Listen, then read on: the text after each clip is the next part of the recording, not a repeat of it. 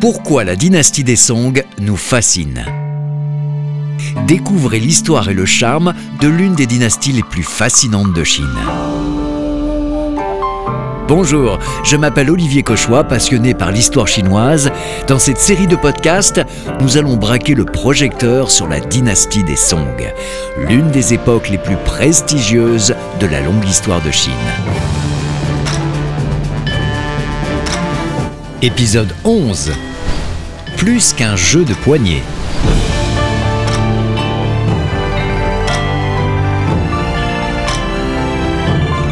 Cet épisode est consacré à un autre fleuron de la culture des Song qui a résisté à l'épreuve du temps, la calligraphie, élément crucial dans l'arsenal de l'expression de la dynastie des Song.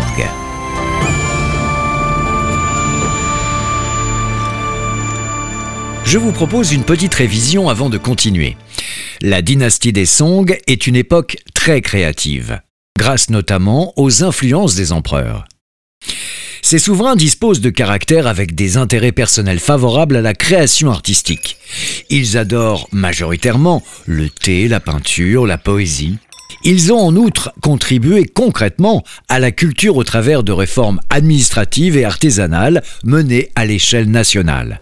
La créativité a souvent explosé suite à des conséquences inattendues. Dans le dernier épisode, nous avons appris que l'empereur Ruizong est un grand amateur d'art et s'y engage personnellement. Mais sa passion artistique a été finalement au détriment de sa propre sécurité. On peut presque le comparer à Néron, l'empereur romain qui s'amusait en jouant de la musique lorsque Rome brûlait. Alors qu'il devait penser à défendre sa couronne, il était attiré par d'autres activités. Quant aux empereurs des Song, force est de constater qu'ils préféraient s'adonner au plaisir de l'art, sous toutes ses formes, que de faire face à la réalité et de penser aux barbares qui convoitaient leurs richesses. Très concrètement, le souverain passe son temps à peindre, à collectionner des œuvres d'art ou encore à recevoir des amis autour d'un bon thé ou assister à de magnifiques spectacles. Du coup, il oubliait de remplir ses devoirs, c'est-à-dire sauvegarder la sécurité de la nation et remédier aux fléaux sociaux. Parmi ses activités artistiques, la calligraphie. C'est une occupation majeure pour beaucoup d'empereurs des Song. Commençons par comprendre l'importance de la calligraphie dans la culture chinoise. Pour beaucoup d'entre nous, la calligraphie consiste à tracer des lettres dans un style divertissant ou fantastique avec un joli stylo plume qu'on vous a offert comme cadeau de Noël. En Chine, la calligraphie est un art qui a une dimension tout autre. La calligraphie, qui d'ailleurs veut dire littéralement belle écriture, est appréciée en Chine comme un art supérieur depuis des milliers d'années.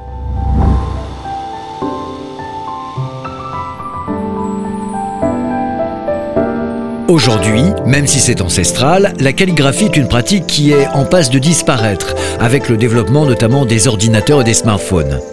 La valeur intrinsèque de la calligraphie est beaucoup plus que décorative. La calligraphie est un art visuel de très haut niveau, supérieur à la peinture ou à la sculpture, et est aussi expressive que la poésie. Il s'agit non seulement d'une aptitude, mais c'est également une manière de s'exprimer et de s'accomplir. En synthèse, la calligraphie est un moyen d'expression à part entière. Les premiers ouvrages calligraphiques chinois ont été trouvés sur des os oraculaires ou des objets de bronze dont beaucoup datent du XVIIe siècle avant notre ère. Sous la dynastie des Shang, l'écriture était déjà utilisée dans un rituel divinatoire. Jusqu'à la dynastie des Song, elle est restée connectée à l'autorité politique. Lors de la dynastie des Han, autour du IIIe siècle avant Jésus-Christ, les Chinois avaient développé toute une suite d'outils tels qu'elle est utilisée aujourd'hui pour la calligraphie, c'est-à-dire le pinceau, l'encre, le papier et la pierre à encre, l'ensemble appelé d'ailleurs les quatre trésors du lettré.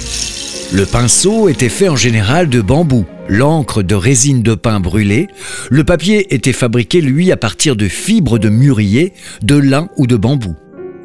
On abrasait le tube d'encre sur une pierre mélangée avec de l'eau. Les mêmes outils sont utilisés pour la peinture, mais les pinceaux de calligraphie coûtent en général beaucoup plus cher que ceux utilisés pour peindre. Prenons deux exemples. Un trait impétueux peut évoquer un gros rocher qui chute du haut de la montagne. Alors que des traits gracieux peuvent être aussi beaux et reposants que les ondulations de la surface d'eau dans un étang lors d'un passage d'oie majestueuse nageant à sa surface. Et tout ça avec un trait. C'est la magie de la calligraphie. Admirer un ouvrage calligraphique chinois signifie développer une amitié personnelle avec l'artiste sans besoin de le voir. Pour la petite histoire, la plus célèbre œuvre calligraphique en Chine n'est pas sur un vieux rouleau datant de centaines d'années. C'est sur la une du quotidien du peuple, le journal officiel. Et ce sont les quatre caractères John Minje Pao, signé Mao Zedong, le président fondateur de la République populaire de Chine. Revenons dans l'époque des Song. L'empereur Ruizan s'échappe souvent des affaires d'État pour trouver refuge dans les arts et les lettres. Ce patron des arts est lui-même un grand peintre et un calligraphe très accompli. Dans ses ouvrages, il s'efforce de représenter les objets tels qu'ils sont réellement. Il a créé un style calligraphique appelé Horslim en raison de la forme élancée et élégante des caractères. Nous l'avons évoqué dans des épisodes précédents. L'administration des Song a accordé dès le début de la dynastie une grande importance au concours national pour rentrer dans la fonction publique, une grande nouveauté par rapport aux époques précédentes. Au lieu de distribuer les postes officiels par réseautage, ou diverses opérations de pot de vin, les places importantes sont réservées aux personnes ayant réussi le concours. Réussir le concours des lettrés est devenu sous les Song plus important que d'avoir des aptitudes martiales ou militaires. Avec la renaissance du confucianisme, la classe intellectuelle renoue avec les traditions spirituelles de méditation, d'interrogation, d'observation et d'expression. Le terrain est donc propice à l'explosion de la calligraphie. L'empereur, qui n'a probablement jamais eu besoin de passer un concours, se retrouve donc entouré de toute une classe d'artistes, de littéraires, d'érudits et de personnes accomplies. Il y a quatre grands calligraphes sous la dynastie des Song. Su She, Wang Dinxian, Mi Fu et Xia Xian. Chacun a développé son propre style. D'ailleurs, ils sont réapparus sur une série de timbres postaux très récemment émis en Chine. Nous avons fait déjà connaissance avec Su She, alias Su Dongpoa, le grand poète amateur de thé. Il est plus connu en tant que poète littéraire que calligraphe. C'est un esprit libre qui ose suivre sa propre voie sans en déroger. Il se trouve que Su She et Wang Dingxian aiment se taquiner en se lançant des critiques plutôt ironiques. Par exemple, Su a lancé à Wang Ta calligraphie est vigoureuse, mais les traits que tu fais tendent leurs jambes n'importe comment. Ça me fait penser à une vieille peau de serpent accrochée au sommet d'un arbre. L'autre répond du tac au tac Je n'ose pas vraiment te critiquer, mais ton écriture est ronde et écrasée, tel un crapaud sous un rocher. Vient ensuite le troisième grand calligraphe, Mi Fu Hu. Il est considéré à l'unanimité comme le meilleur calligraphe de l'époque des Song. Il excelle à pratiquer la technique du bras pendu. Hein Qu'est-ce que c'est? Il s'agit très concrètement de tenir le pinceau avec tout le bras en l'air, sans poser ni le coude, ni le poignet et ni même la main sur la table. Essayez, c'est pas gagné comme geste. Enfin, le quatrième grand calligraphe se nomme Xia Xian, un intellectuel doublé d'un homme politique de très haut niveau. Dans le dernier épisode, nous l'avons déjà présenté comme un expert du thé. Malgré son parler très réservé, sa calligraphie est pleine d'émotions. Il ne faut pas oublier non plus Hue Fei, l'inventeur présumé de la boxe Si Yi Chuan, une technique de combat privilégiant le contrôle total du corps par la pensée. Hue Fei est d'une part un grand général, mais d'autre part c'est également un calligraphe et un poète reconnu pendant la dynastie des Song du Sud. Il est vénéré en Chine comme un héros national. Comme je vous l'ai déjà dit, l'empereur Ruizong a développé son propre style calligraphique, le style dit Slim, qui paraît globalement un peu fragile comparé au style de ceux que nous venons de mentionner. Mi Fu, de son côté, malgré son talent artistique, est un poète médiocre. D'ailleurs, un rude critique dit que ses poèmes sont bons à chasser le sauterelle.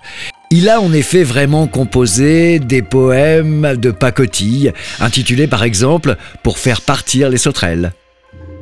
D'ailleurs, un jour, l'empereur Ruizon lui demande de commenter la calligraphie de ses contemporains. Il a la dent dure, très dure. Il dit ceci. Taïsin n'a aucune technique. Tian PM se débrouille plutôt bien mais manque d'élégance. Tian sculpte, Shun Liao range les matrices, Ruang Tingjian copie et Souche dessine. Les voilà habillés pour l'hiver. À propos de ce personnage pas banal, voici une anecdote que vous pouvez raconter à vos amis. Mi Fu était un maniaque de la propreté. Il passait sa journée à se laver les mains. D'ailleurs, il s'est acheté un cercueil de son vivant pour s'y installer afin de lire les documents officiels en attendant la fin de ses jours. Un autre aspect de l'époque a beaucoup impacté sur le style de la calligraphie des Song. Avant la dynastie des Song, on s'asseyait devant des tables basses, une table de thé par exemple, pour écrire. Le calligraphe devait donc tenir son pinceau bras dans l'air. Une position confortable mais indolente, qui impacte évidemment sur le style de l'écriture. Pour certains, des caractères tracés dans une telle position sont moins beaux que ceux écrits avec de l'énergie en tenant son bras dans l'air.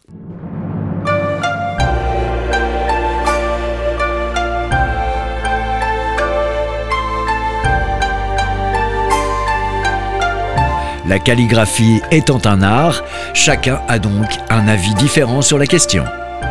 Libre à vous maintenant d'avoir le vôtre. Remerciement spécial à la maison Sanya Chongdu pour son aide dans la rédaction du texte. Je vous donne rendez-vous dans un prochain épisode.